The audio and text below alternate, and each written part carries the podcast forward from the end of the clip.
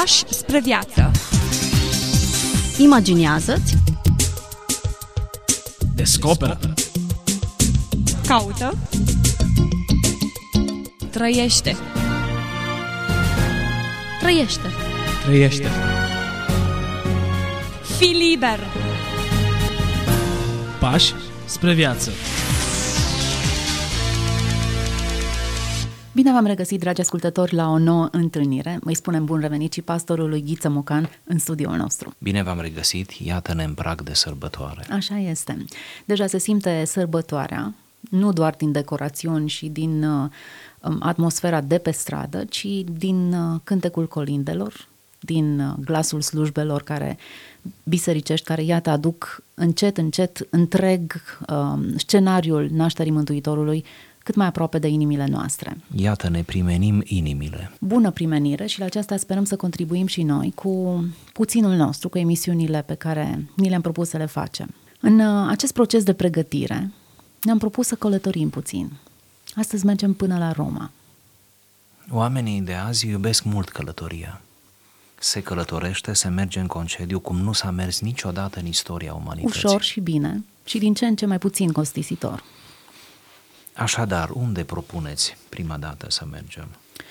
Păi, uh, așa cum menționam, uh, ne îndreptăm înspre Roma, unde îl uh, vom cunoaște, îl vom analiza, vom încerca să înțelegem puțin contextul vremurilor în care Mântuitorul a venit și îl vom cunoaște pe împăratul roman, care a pregătit scenariul nașterii Mântuitorului fără să-și dea seama și fără să se fi gândit că decretele și prerogativele sale vor crea un cadru perfect pentru nașterea Fiului lui Dumnezeu.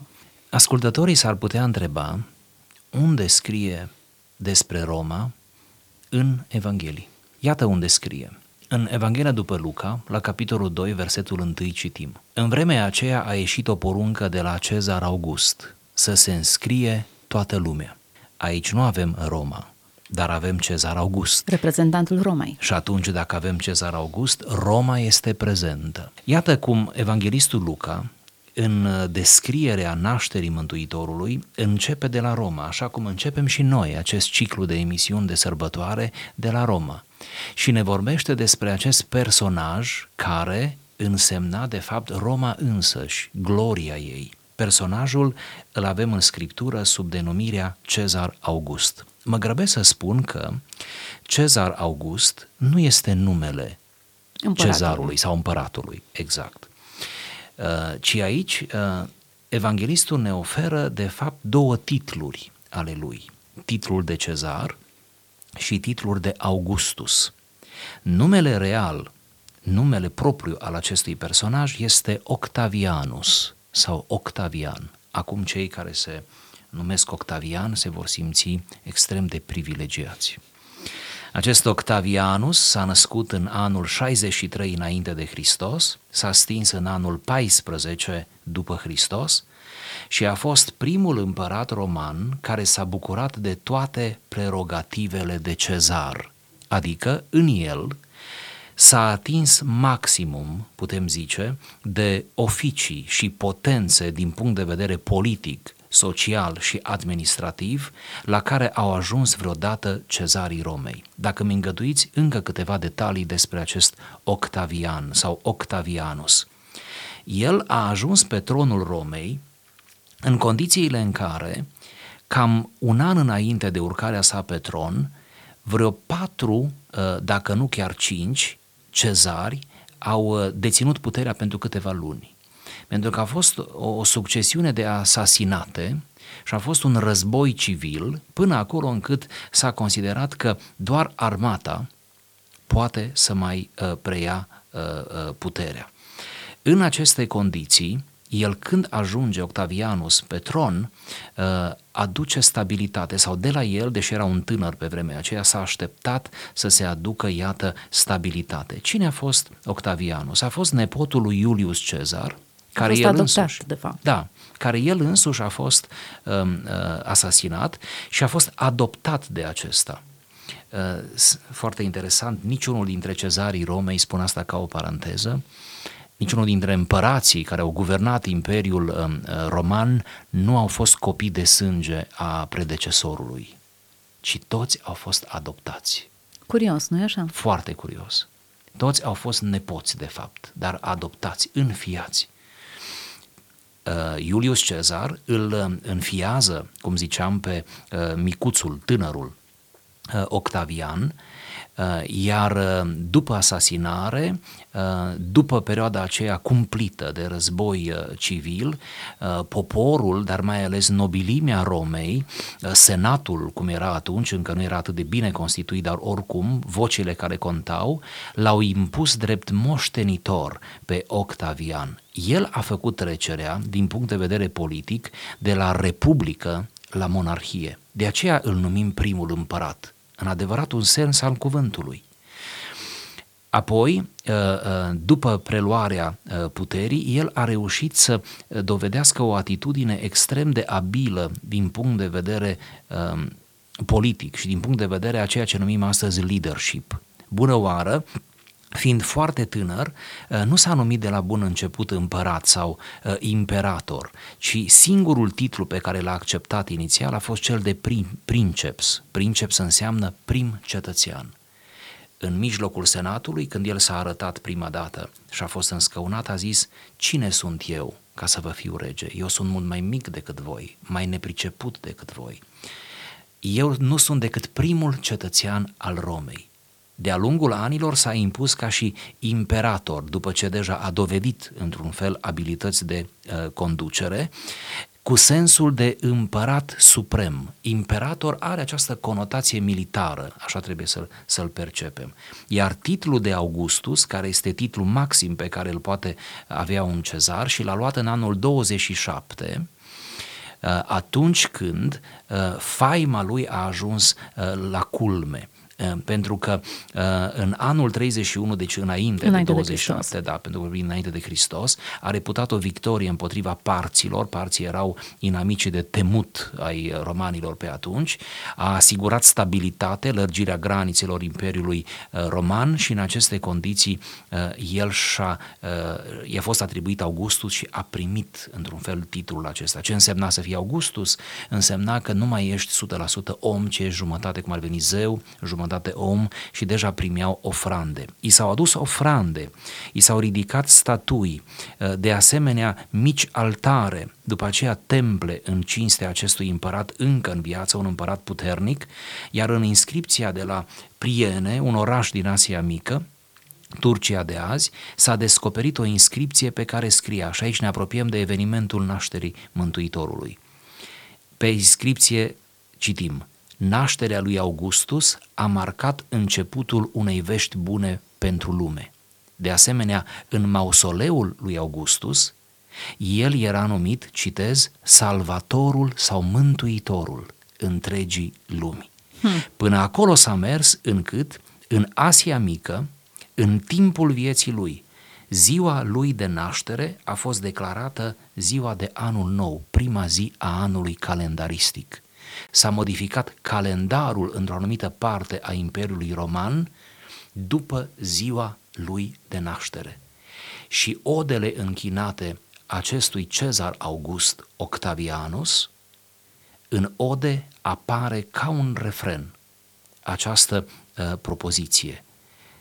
Ni s-a născut un mântuitor, un salvator, care este Octavianus și care a găsit Roma răvășită de lupte intestine, a găsit imperiul, uh, de altfel uh, o republică doar, um, uh, fără prea mare însemnătate pe plan internațional și a adus pacea, pentru că el realmente, politic vorbind, uman vorbind, omenește, el a adus pacea.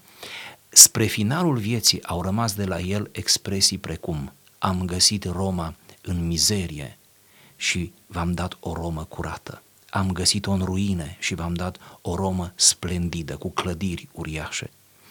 Am găsit o Romă zdrobită, v-am dat o Romă învingătoare.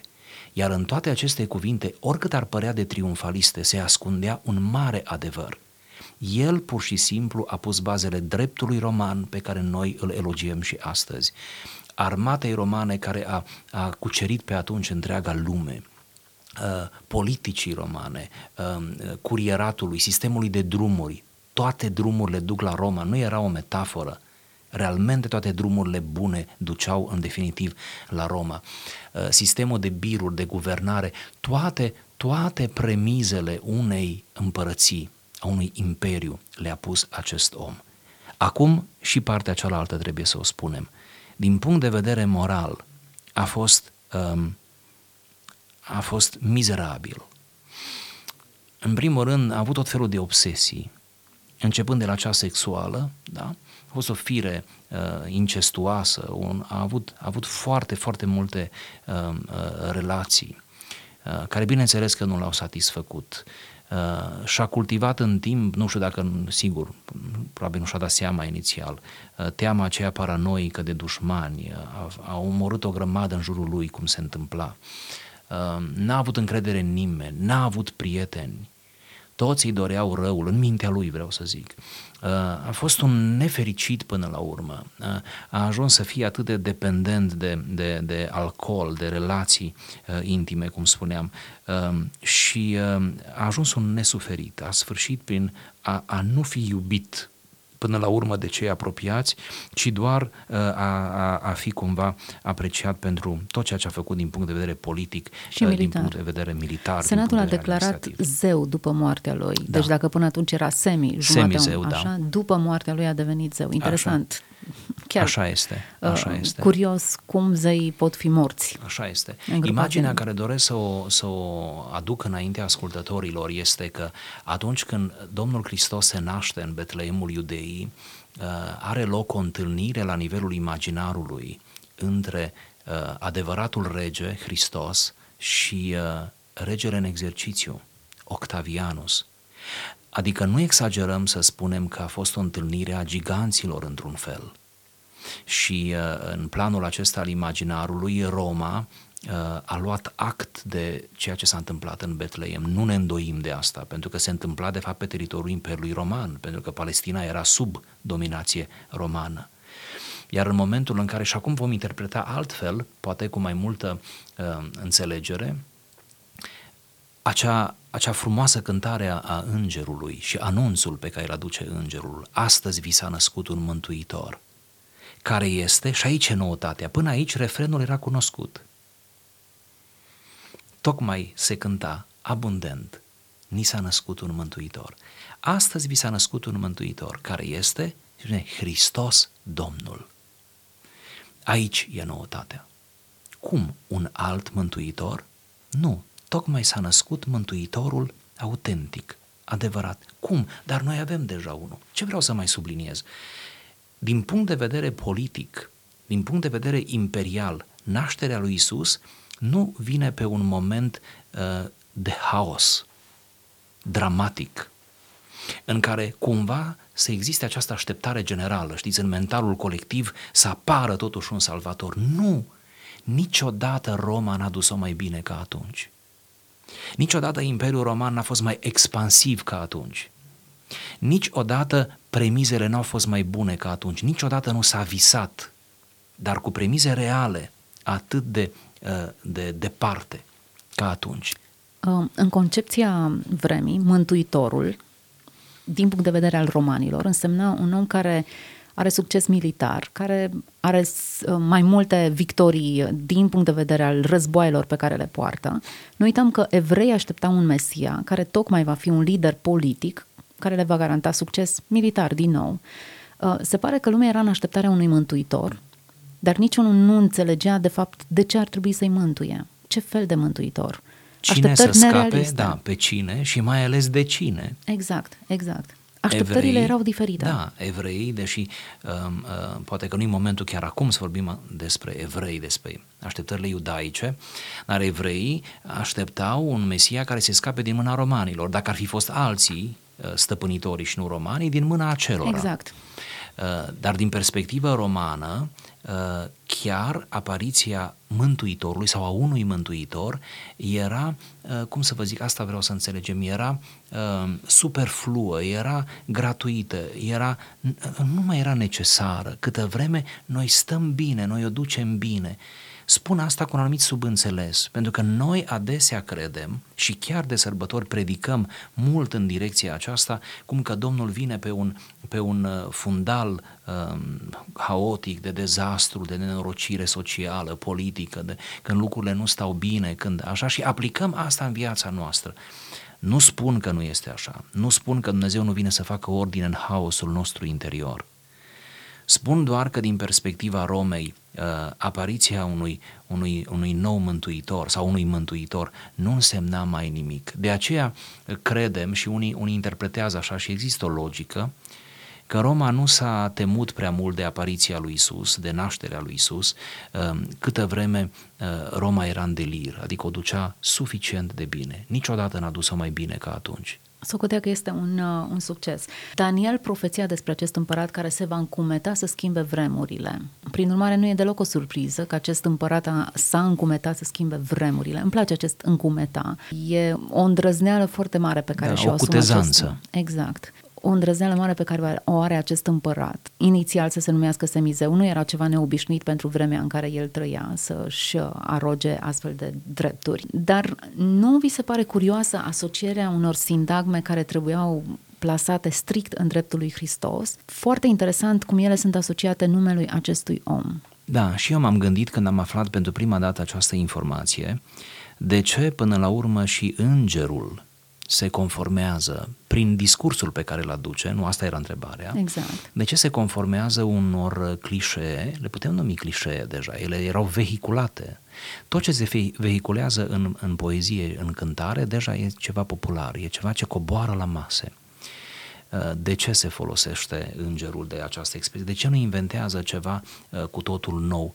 De ce, cam așa aș pune întrebarea, îngerul preia ceva derutant, nu? O expresie derutantă. De ce?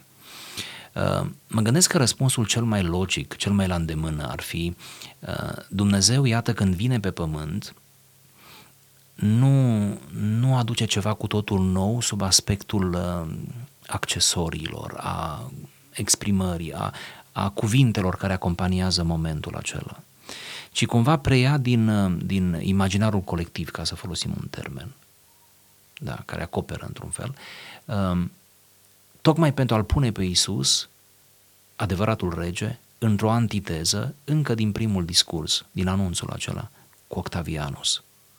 Tocmai pentru a arăta că se intră într-o competiție la nivelul cosmic, istoric. Și din această competiție doar unul va ieși învingător. Și noi știm cine a ieșit învingător pe termen lung mă refer, nu doar la existența, în existența pământească. Deci cred că îngerul, folosindu-se de niște clișee, de niște refrene din epocă, uh, tocmai asta a vrut și Dumnezeu, până la urmă, asta cred că a vrut, să-l pună în antiteză pe Hristos. Pe mine mă surprinde faptul că imitația vine înaintea originalului. Un original care este anunțat cu sute de ani, mii de ani înainte, rolul lui de mijlocitor, de lumină care răsare, de toate, toate aceste sintagme străbat întregile profeții ale Bibliei și le regăsim în etape diferite și prin surse diferite, omenești vorbim, canale diferite de comunicare. Um, imitația apare cu sintagme care trebuiau asociate strict cu Hristos. Nu vreau să-i atribui calități nemaipomenite diavolului care de multe ori fură și imită și mutilează realitatea, Însă aici a creat un cadru foarte înșelător. Da, derutant. Cum derutant, exact. Până da. la urmă, cine să fie mântuitorul. Dar dacă este vorba să-i punem pe cei doi în antiteză, Octavianus versus Hristos, uh, câți din ascultătorii noștri pot să dea detalii sau semnificative? Există o ignoranță generală. Dacă istoricii pot să spună multe lucruri despre Octavianus, marea masă oamenilor de-abia îi pronunță numele, de-abia știu pe unde și ce victorie a purtat. Foarte, sau rolul... foarte mulți nici nu știu cum îl cheamă. Exact. Ei citează doar Cezar August. Exact. Erau nu știu numele întreg, da. nu știu rolul pe care l-a avut în Imperiul Roman, însă Hristos este cunoscut pe întreg pământul și de dușmanii lui și, și musulmanii știu cine este Tocmai. acest Iesua. Tocmai. Tocmai. E interesant cum Dumnezeu uh, nu se ferește de această concurență. Hai să-i spunem concurență până la urmă. Că ei, ei sunt aruncați amândoi, nu? Amândoi, regii, nu? În, uh, în, uh, pe scena istoriei, într-un moment al istoriei bun, asta încerc să subliniez, într-un moment bun, într-un moment în care Octavianus nici nu și-a făcut griji, cum să spun, nici ipotetic, că cineva ar putea rivaliza cu el. Aici este o ironie până la urmă. Dacă își făcea griji, își făcea griji în mod greșit, văzându-i rival pe eu știu, supuși sau oameni din vecinătatea lui, în care niciun caz pe într-un fel la obscurul poziție. învățător. Sigur. De, de nici unde? nu era învățător, pentru că a murit da. înainte de a deveni și un de învățător. Unde, nu? Exact. De unde? Nu, nu-l privea ca potențial rival. E bine, Octavianus iese la, la scenă deschisă, într-un moment de popularitate, pe culmea valului, în timp ce Hristos uh, se naște în obscuritate, trăiește într-un perimetru foarte mic, moare ca un proscris, lasă o mână de oameni dezbinați în urma lui. Foarte interesant. Dacă privim din premiza analizei succesului unui lider și analizăm pe cei doi, unul moare cu, cu mâinile goale ca un proscris, uh, celălalt e în culmea succesului și adorat și numit zeu postum. Și zeificat, da. Exact. Cu toate acestea, succesul trebuie reinterpretat din, într-o altă cheie. Într-o altă cheie. Giovanni Papini, când scria despre Isus, atunci când l-a descris pe Octavianus, spunea așa, vreau să citesc acest mic fragment pentru frumusețea și uh, uh, poezia lui. Octavianus se dovedise fricos în luptă, răzbunător la izbândă, vânzător în prietenie, crunt în pedeapsă. Își petrecea vremea schimbând nevestele de pe o zi pe alta, trăind cu femeile pe care le ademenea de pe la prieteni, fălindu-se cu adulterele știute de toată lumea, jucând comedia omului ce vrea să îndrepte totuși proastele moravuri. Hmm. O descriere a unui ipocrit. Descrierea și a unui faliment. Da. Pentru că atunci când vorbim de mântuitor și salvator, categoric nu succesul militar. Poate că aici e o întrebare mult mai importantă. Oamenii nici în ziua de astăzi nu-și dau seama că au nevoie de mântuitor, pentru că nu realizează să-i mântuiască de, de ce, de la ce. Când te neci, ți-e clar că ai nevoie să fii salvat din apă, să fii scos de acolo. Când arzi, e atât de evident din ce ai nevoie să fii scos. Dar un om obișnuit căruia îi se comunică ai nevoie de un mântuitor, acesta s-a născut, își ridică nedumerit sprâncenele și spune de ce m-ar salva? Augustus, iată, Octavianus m-a salvat militar, vorbim din premiza contemporanului. Um, da, putem să punem deja metafore pe Roma, pe Augustus, dar da. pe noi, pe noi, de ce să ne salveze? Starea aceasta de, de dependență, până la urmă, urmei, Octavianus însuși avea nevoie să fie salvat. Iată, imoralitatea și modul în care el își trăia viața indică în mod clar, ai nevoie de un mântuitor să te scoată din... Singur nu poți ieși din hățișul acesta. Simbolic, așa cum spuneam, Roma, în toată discuția noastră, ar putea să însemne stabilitatea. Ori noi ne bucurăm, cel puțin în partea aceasta a lumii, de o anumită stabilitate. Avem și noi mici frisoane, dar oricum ne bucurăm de o anumită stabilitate în partea civilizată a lumii și, în general, să spunem așa, ă, stăm bine la acest capitol, mulțumitor. Deci Roma însemna stabilitate, Roma însemna proeminență. Noi aici în Europa, din totdeauna ne-am văzut ca fiind ă, mai special și chiar am fost, avem argumente istorice sau Europa a fost ceva, sperăm că încă să mai fie.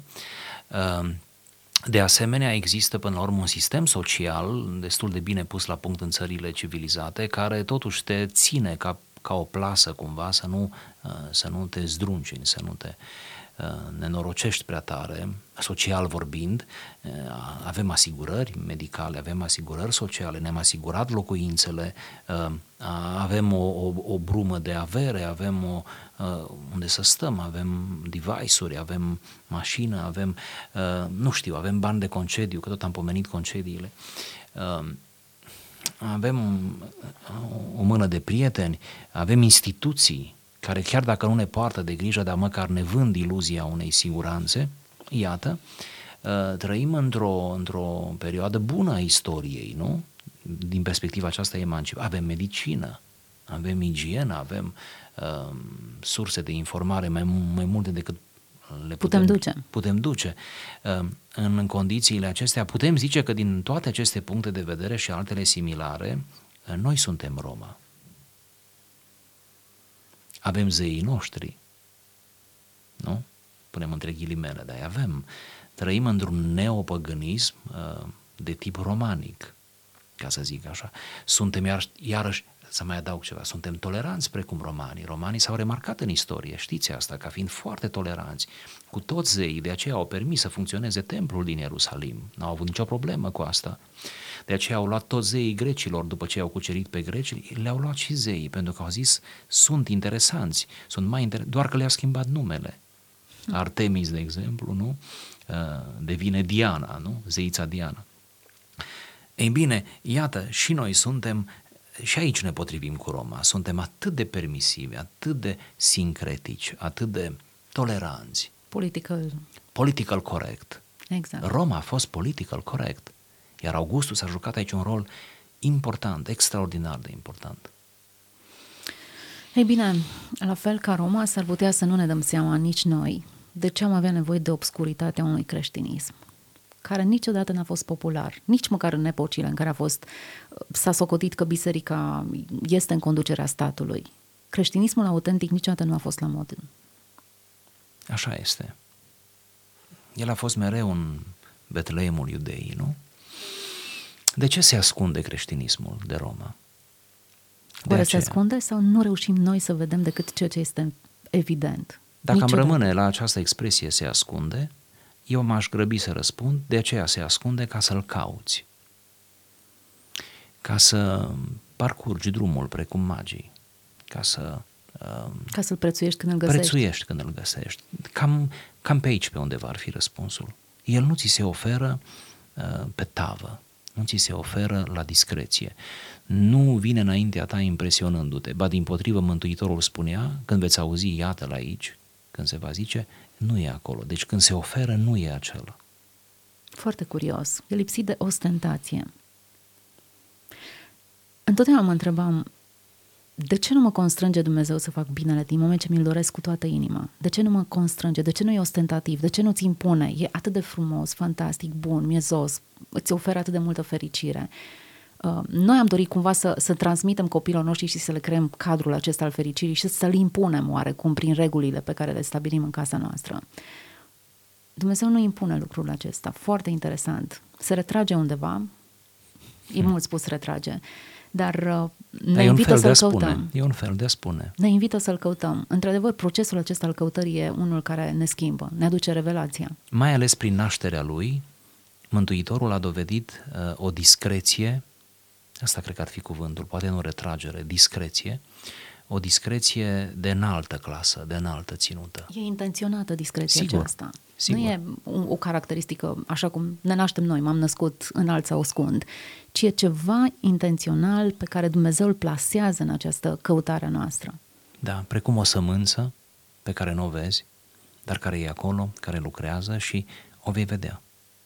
Lucruri adânci vorbim și tainice care ne depășesc și pe noi, pentru că și noi căutăm miez adânc. Și dacă adevărul trebuie căutat, pentru că nu e ostentativ, fiecare găsire a părticit, a unei părți din el, a unei fracțiuni, e atât de îmbătătoare încât ai senzația că ai găsit însăși Sigur. infinitul. Sigur. Însăși infinitul. Și n-am făcut decât să atingem, nu? Puțin din uh, acele realități, din acele lucruri. Ar trebui să ne izbăvim de gălăgia de la Palatul lui Octavianus. Ar trebui să învățăm să nu mai consumăm atât de ușor aparențele unei stabilități. Ar trebui să nu mai fim atât de hedoniști, atât de axați pe plăcere, de orice fel ar fi ea. Ar trebui să parcurgem acest drum, acest itinerar, nu? căutând ieslea. Ce greu se găsește ieslea câte vreme Roma te îmbia cu toate frumusețile ei. Ce greu să apuci drumul către iesle, nu? Câte vreme Octavianus te așteaptă el însuși, dar și dacă nu ajungi la el, el deja ți-a pregătit un oraș care te va, te va lăsa cu gura căscată, îți vei face o grămadă de selfie-uri. Hm, pe de altă parte, ce face credibilă Ieslea în raport cu tronul ostentativ al lui Augustus, Octavianus? Octavianus. Da. Hmm. Ce te face să crezi că acolo la Iesle e adevăratul mântuitor? Întrebarea e exact la fel suprapusă pe vremurile noastre. Ce să te face să crezi că în acea bisericuță mică tu ai putea să-ți găsești mântuirea, salvarea? Când uh, marile temple ale molurilor te invită la o distracție garantată, la o viață surprinzător de abundentă. Da, și la mult zgomot care cumva te ajută să treci peste. Aș încerca un răspuns. Cred că te întorci și faci drumul uh, înapoi spre Iesle după ce uh, guști dezamăgirea Romei. Cred că trebuie să fie un moment în care îți vin fire și în care îți dai seama că toate splendorile, toate ambalajele, abțibildurile, luminile Romei, uh, nu sunt de ajuns. Da, sunt minunate, sunt uh, dovezi ale geniului uman, fără îndoială. Da, avem nevoie de ele, doar trăim pe pământ, de acord.